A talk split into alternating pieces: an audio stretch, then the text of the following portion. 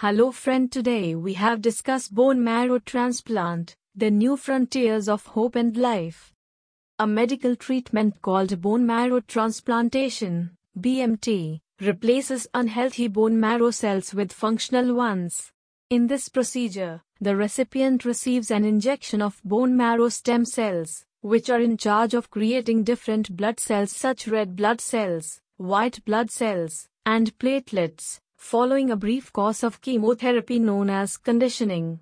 This is one of the most popular and effective parts of cancer treatment in India as and when suggested by doctors. 1. When is BMT required? When you are getting the best cancer treatment in India, there can be a number of reasons why the doctor might think BMT is needed.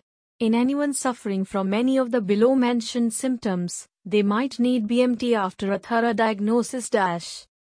Two types of transplants leukemia, lymphoma, and multiple myeloma are just a few of the hematological, blood related, and oncological, cancer related illnesses for which this therapy has been found to be incredibly beneficial.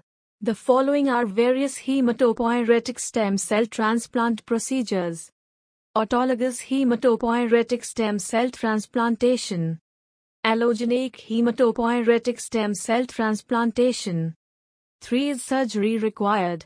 It is infrequently needed. Aspirations of the bone marrow are only used to extract stem cells from donors who are very tiny.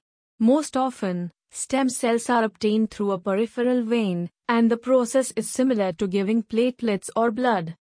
4. What happens if there is no donor available? These days, we may check international bone marrow donor databases for unrelated donors. There are already a number of individuals who have benefited from bone marrow or stem cell transplants using supplies brought to India from international institutes.